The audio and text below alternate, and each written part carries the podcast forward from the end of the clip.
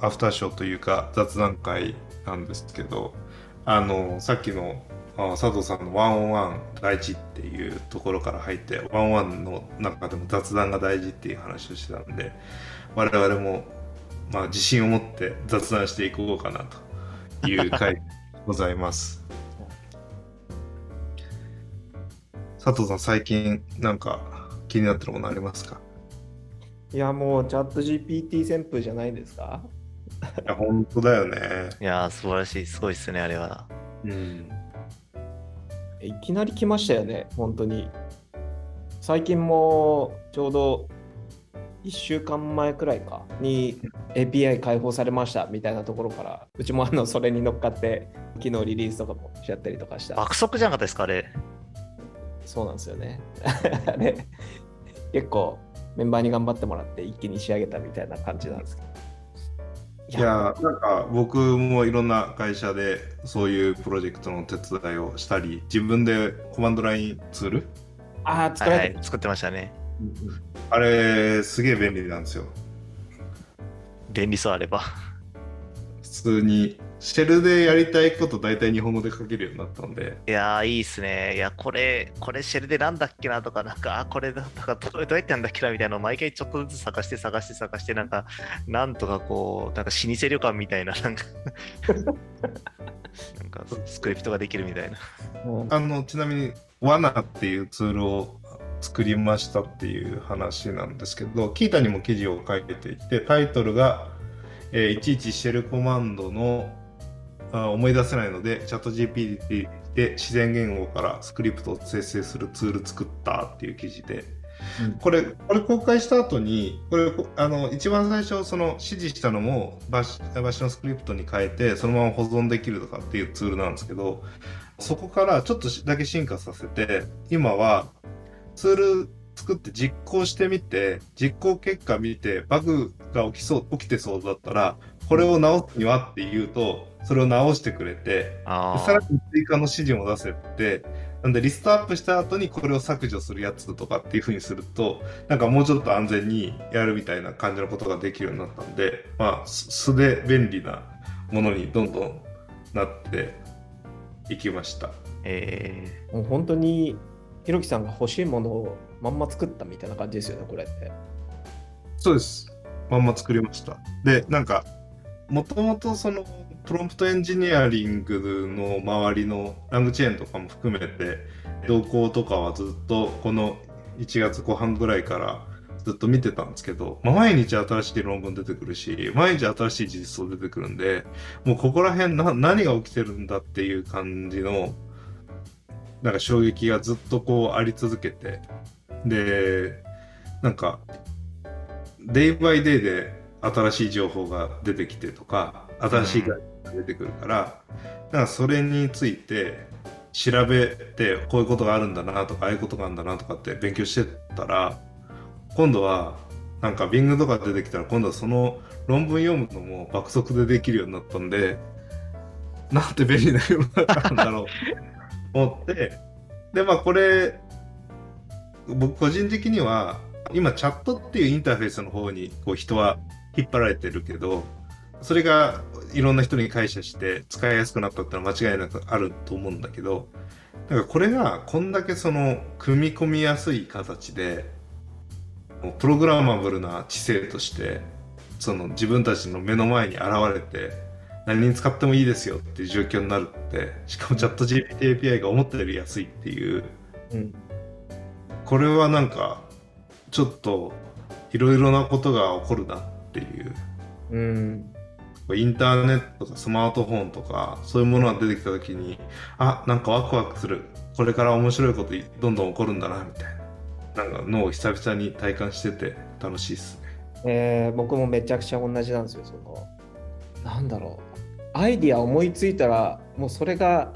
何でも実現されるみたいな。うんうん。な自分がすごい悔しかった体験がちょっとあって、2000 6年から8年くらいにマッシュアップっていう文化があった。ああった。いや、思い出したの、それは。あの API っていうものがあってそれとそれを組み合わせるとこうだみたいなあのあの世界観と全く一緒だと思ってでその時に僕なんかそんな流行んででしょとかって思ってなんか生きっちゃってうんやらなかったんですよ。それが悔しくって今回はあもうあの時の感覚来たから絶対にうち早くやろうみたいなので、うん。ちょっとあの優先度変えてやったりとかしたんですけど。なんか思いついたものを実現するといくらでもこう今でしょみたいな感覚が出てくるというか面白い状況だなと思って。うんうん。毎日ワクワクしてますね。いや、本当に。それこそ、チェーン・オブ・ソートの発見というか、創発能力の発見というか、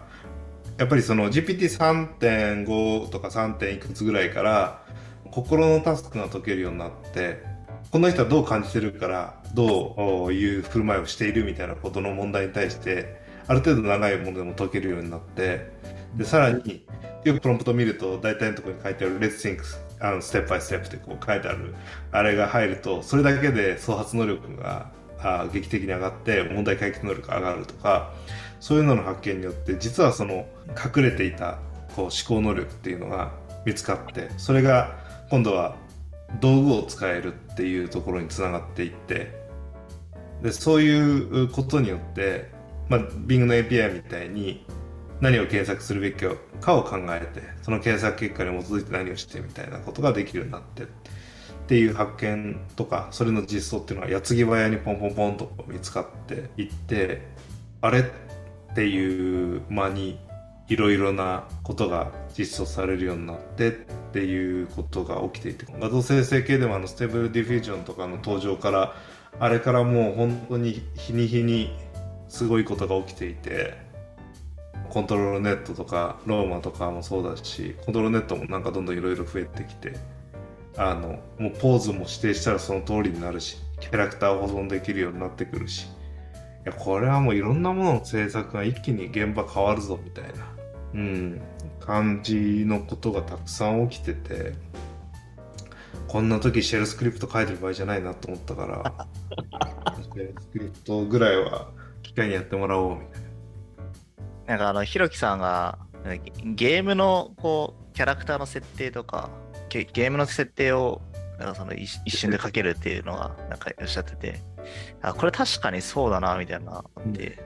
今までなんかあの、そういう人をこう雇って、なんとか作って、ね、なんかその、いや、こうじゃない、ああじゃないみたいなのを結構何日も何日もかけて、しかもなんかその、それがいつ来るのかもわかんないみたいな、なんか、そういう中でなんとか仕事をしていたところが、もともと中の人だったんで、あのそういうのはわかるんですけど、そうですよねいやそれがなんかこう、まあ、とりあえず一旦出してもらって、そこからなんか自分たちでリライトしてみたいなのができるっていうのは、なんか相当、なんかそう生産性上がるよな、みたいな思ったんですね。なんかあの僕が書いたニュースピックスの記事の中にその大規模言語モデルをその複数組み合わせてアプリケーションができるってことに注目した方がいいよみたいなくだりでなんかあのタイプ属性とか設定を生成する AI とそれから組み合わせでどんなバリエーションのキャラクターを生み出せばいいのかっていうバリエーションを考える AI とそのキーワードからキャラクター名とか特徴を生成する AI とその生成されたキャラクターの設定を考えてアートディレクションするなんだプロンプトに従って画像自体を作る AI とかかそういうのをなんか一挙に150匹分とか回せばそれで生成されたやつの中にまあ活かせるやつと殺すやつを選んででもう100匹生成させてとかこれ繰り返していけば100何匹モンスターの設定考えなきゃいけなかったものが大体できましたってことになるわけだし画像もついてくるから。なんかこれじゃあねあの本ちゃんのイラストレーターの人に清書してって言ってもいいし別にそのままやってもいいしとかってやってたらなんかそのゲームを作るぞってなった時の当然そのチューニングはしなきゃいけないからレベルチューニングとかあるにしてもそこもある程度ねインプットしとけば作れるかもしれないしでもば幅出しするとかは結構大変だから、うん、それを作れるようななのは絶対的に強いとは思うんですよね。なんか、うんあの、ゲームブックを作ってる人とかもいましたよね、そのチャット GPT で。あそうですよね。うんゲーム的に振る舞わせるってことですよね。うん、そうそうそう。あれも面白いアイデアだなと。ねあと TRPG 二重面サイコロみたいな UI とつつなげ TRPG みたいにしてる人もいてそれもえ TRPG のゲームマスターが要はその AI はゲームマスターとしてサイコロを振るのか振って出たら出た目がいくつ以上だったらそれが成功するかみたいなことをゲームマスターが基本決めるじゃないですかああいうのって。でその役割とか今ゴブリンにこれこう何しますかって言って攻撃する。攻撃するの成功するかどうかサイコロ振りますねって言ってサイコロ振っていくつ以上だったらヒットですみたいな感じでもう一回振ってくださいってそれがダメージですみたいなことを人間が基本的にはやるんだけどそれをちゃんと GPT にやらせるとかうん。やったりここれしたらなんか TRPG 感のある自由度の高いゲームとかができるなとか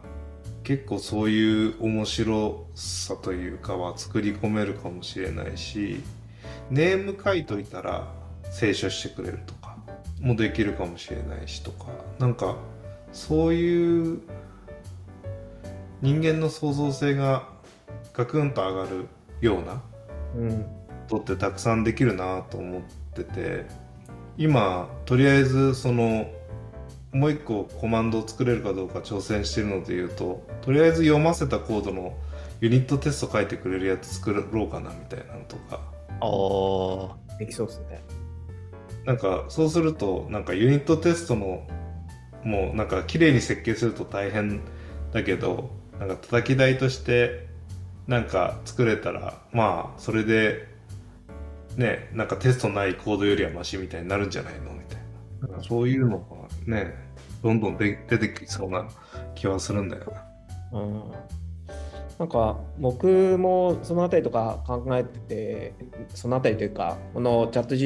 GPT とかが流行ることによって今後どうなっていくんだろうとかっていうのをうちのメンバーと話してたりとかしたんですけど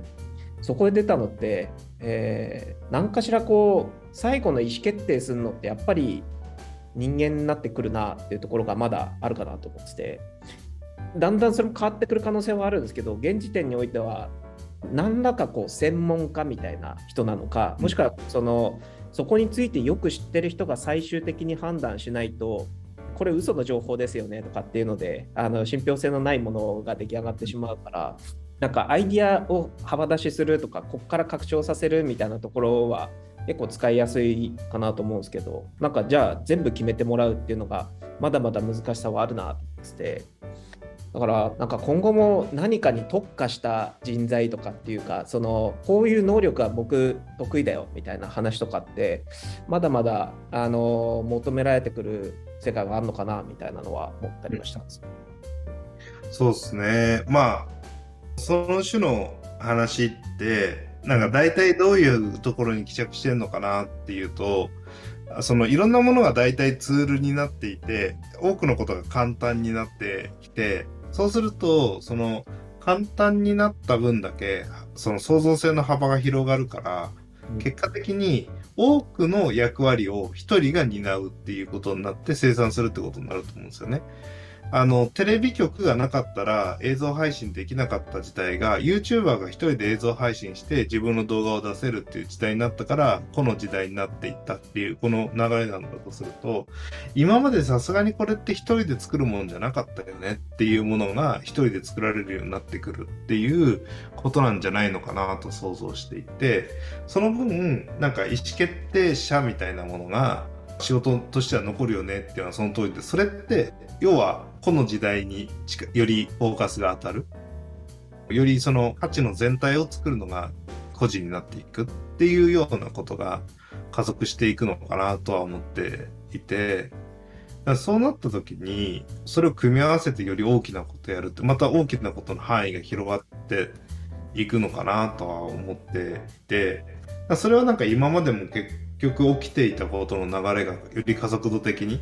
起きていくから、この仕事がなくなるとかなくならないとかじゃなくてなんかマクロに見るとその今まで5人でやってたことを1人でやるし100人でやってたことを10人でやるしっていう風に、まあ、なっていくんだろうなっていうのが僕のな、見立てですかね。そうですよね。なんかそういったスキルのところと、あと、プラスでこれあるのがあるかなっていうので言うと、やっぱり人に対するそのお仕事うん。特に今 EMFM やってるからこそなんですけど、エンジニアマネージャーっていうお仕事って、そんなにこう、あのなくならないだろうなっていう感覚、楽にはなったりとかあうんうん。のするんじゃないかなと思うんだけど、ここでもこう人間のそのエモさみたいなところにこうフォーカスが当たるようなお仕事って、えーやっぱり機械じゃまだ代替できないなっていうところはあるから、いいお仕事なんじゃないかなっていうのをずっと最近思いながら過ごしてます。まあね、そういう言い方もできるだろうけど、なんか難しいところで、だって僕がさ真っ先に取り組んだのって、バリューに、行動指針に即して、提案内容を事前にチェックリストを作るっていうのをスプレッドシートやってましたね。なんですけど、はいはいはいいや、なんかあの、ミドルマネージャーがビジョンとかバリューに従って発言するのってすごい難しくて、特にその、なったばっかりだったりすると、なんかもうちょっと現場的な感覚だけでコメントしちゃったりとか、要は距離が近いからこそ寄り添いすぎちゃって、会社としてはここを徹底しなきゃいけないよみたいなところから少し離れて発言しちゃったりするっていうところが、逆にそのビジョンとか行動指針を徹底させない部分を作っちゃったりするわけじゃないですか。で、そうなった時に、それ人間がやることないよなってずっと思ってて、バリューに、バリューを徹底した提案を出してほしいとか考えてもらいたいって仕組みとして考えさせた方がいいんであって、ってなった時に、なんかそれに沿ってちゃんとチェックリストとか最低限気にしなきゃいけないことはこれだよみたいな部分をしっかりと作れるような仕組みにした方がいいんだろうなって思ってて、で、試しにその提案内容からそういうバリューに即した懸念点みたいなのを出すってやったんですけど、これちゃんと指摘してくれて、提案の中にそのぐらいの要素をか入れ込んでくれて出してくれたら、もっと話ってスッて通るのになと思うこと多いから、なんか、マネジメントの仕事のうち、その会社として徹底しなきゃいけないこともどんどん減っていくかもしれないですね。なんか、うんそもそももうちょっとその、で今エンジニアの人数が一定規模いないと何々ができないみたいなのが、もっと小さくなんなきゃいけなくて、今、1000人でやってることとかを100人でやるんじゃないかなと思うんですよね。100人でやってることを10人でやるみたいな。そうするとなんかしっかりとスケールするアプリケーションをアメリカで流行ってくるスナップチャットとかって十数人しかエンジニアいないのになんか1億人近いユーザーがいるみたいな状況で。でそれで運用してましたみたいな。でもクラウドもあるしスケーラブルだし。それで全然あの問題なく運用できてるよみたいな話がスナップチャットだったと思うんですけどあって。でそれすごい重要なポイントだなと思ってて。昔はそれこそハードウェアを用意してそこにデプロイしてっていうだけでも大仕事だったからやっぱりインフラ部門がいてそれ契約してあの調達してとかってやんなきゃいけなかったしでクラウドのスケールもあオートスケールじゃなかった時はまあね一個一個ちゃんと丁寧に考えなきゃいけない部分あったけどどんどんオートスケールするようになってとかってなってた時に明らかに人数いらなくなったわけじゃないですか昔と同じことやろうとした時に。なんだけどなんかふ振り返ってみるとまだ結構人いるなと思ってて。なんで規模が上がるっていうことが起こると思うんですよねその分。エンジニアの何かが楽になればなるほどその同じ値段でできることが爆発的に増えてで増えれば増えるほどその分大きな規模の仕事っていうのがニーズとしてできてだからあまりその人数自体は必要とされる人数っていうのは増え続けてるって状況なんだと思うんですけどなんかこうこのことが起きていくんだろうなっていうのが感覚ですね。要はな何かをこうマネージメントする人がその、A、AI に置き換わっていくというかコンピューターリソースをマネジメントする人を、うんがそのインフラエンジニアに今なってるように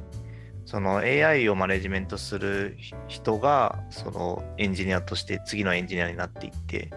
でまあそれをまたなんか組織立って作るんだったらまたその組織を作る人みたいな感じの、だからそういう感じになってくるんでしょうね。あるみたいなことがうん。いう感じで、なんかそれはそのぐらいのことはこう起きるなっていうスパンで物事を捉えてたんですけどなんか早いなってって初めて思ったかもしれないその世の中の変化ってなんでこんなに遅くて変わんないんだろうって思いながら過ごしてきてやっぱりこのぐらいの年になると世の中の変化って早いなって思うんだなってあの日々こう追いかけてるけどなんか早いなって思いながら見てるから僕結構年取ったなっていう気持ちも同時に発生してるんですよ。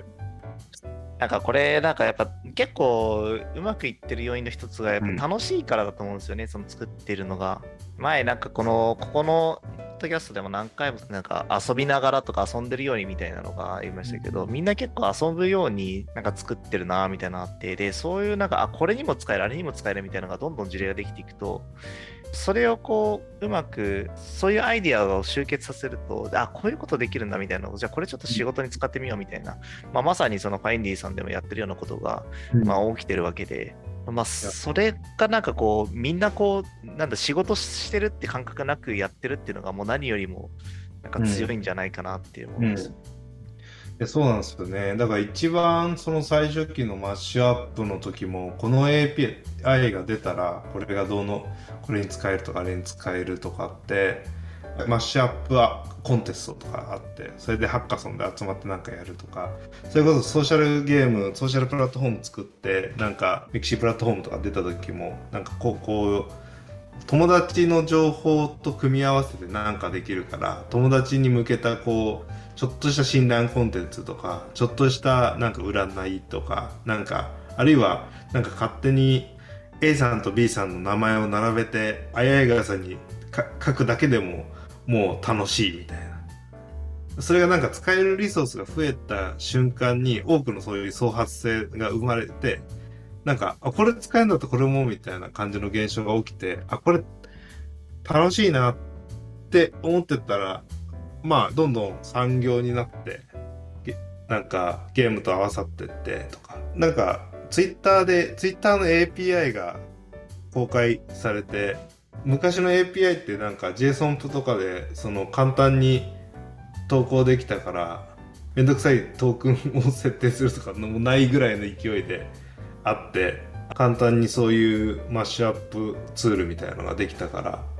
ウェブサイトを開いた瞬間にあの勝手にツイッターにどこどこのサイト見てますっていうのをつぶやくっていうツールとか作ったりしてなんかそれでアクセスしてるんだけどそのニコニコ動画で見た動画を順番になんかつぶやいていくみたいなとか作ったりとかしてる時も確かに楽しかったなと R18 タグみたいなのが当時あったんだけど R18 タグがついてるとこの動画だけはツイートするのやめようみたいな。そういうのやっててなんかその時のことを思い出してるんですよね。でその時はでも世の中の変化遅いなと思った。なんかもっと早く世の中は動くはずなのにって思ってて今はなんかいや MRI で脳波読み取って脳波のやつを画像に出せるとかでき昨日一昨日ぐらい論文出てたんですけどはって 想像してることをなんかスキャンできるってあのああ出てましたね。確かに。アバター2でなんかモンキーボーイがすげえ受けてた拷問みたいなのでそういうこうあったんですよ。ちょうど同じようなことがあれ MRI だったんだと思って。MRI された結果を見てそれもディフュージョンモデルでというかでやってるっていうことですもんね。すごいすごいっすよね。びっくりっすよ。いや変わりそうですね。なんかだから世の中はどんどん良くなっていくし面白いこともできるようになっていくからなんか辛い仕事はどんどん減っていくんだろうなとは思いますね。なんか GitHub コパイロットオンにしてそのツールとかも書いてたんですけどなんかもう大体全部作られちゃうんですよ。びっくりして。クラス名書いた途端半分ぐらい作られちゃってるんじゃないかみたいな。エンジニアリングというこう試行錯誤をしてものを作っていく技能そのものっていうのはずっとなんかダウンサイズされすぎてしまうってことがなさそうだなって感じはしつつあるんですけど今までやってたことと同じでいい時代っていうのは終わりますね。なんかそう思いましたね。トランスパイル性能が高いっていうのはすげえいいなって思っててタイプスクリプトで書かれたものを Go に変えるとかって、まあ、比較的手間がかかるし、なんかパースして AST と AST 比べてとかってやりながら変換していくぐらいしか手がなかったと思うんですけど、なんかかなりの精度で関数レベルとかだったら直せたりするから、おーそれはすごいですね。うん、そういうの組み合わせてトランスパイルするツールみたいなのが出てきたらもっとそのなんか古いシステムで書かれちゃってるから対応が難しいみたいなのももう、ね、GPT に読ませてなんとかさせればいいじゃんって感じになるんじゃないみたいなことは思いました。楽しみですね。いや、楽しみ。なんか辛い仕事が減るといいですね。いう感じでしょうか。そうですね。さて、じゃあ終わりますか。じゃあ終わりましょうか。はーい。じゃあどうもありがとうございますあり。がとうございありがとうございました。ました。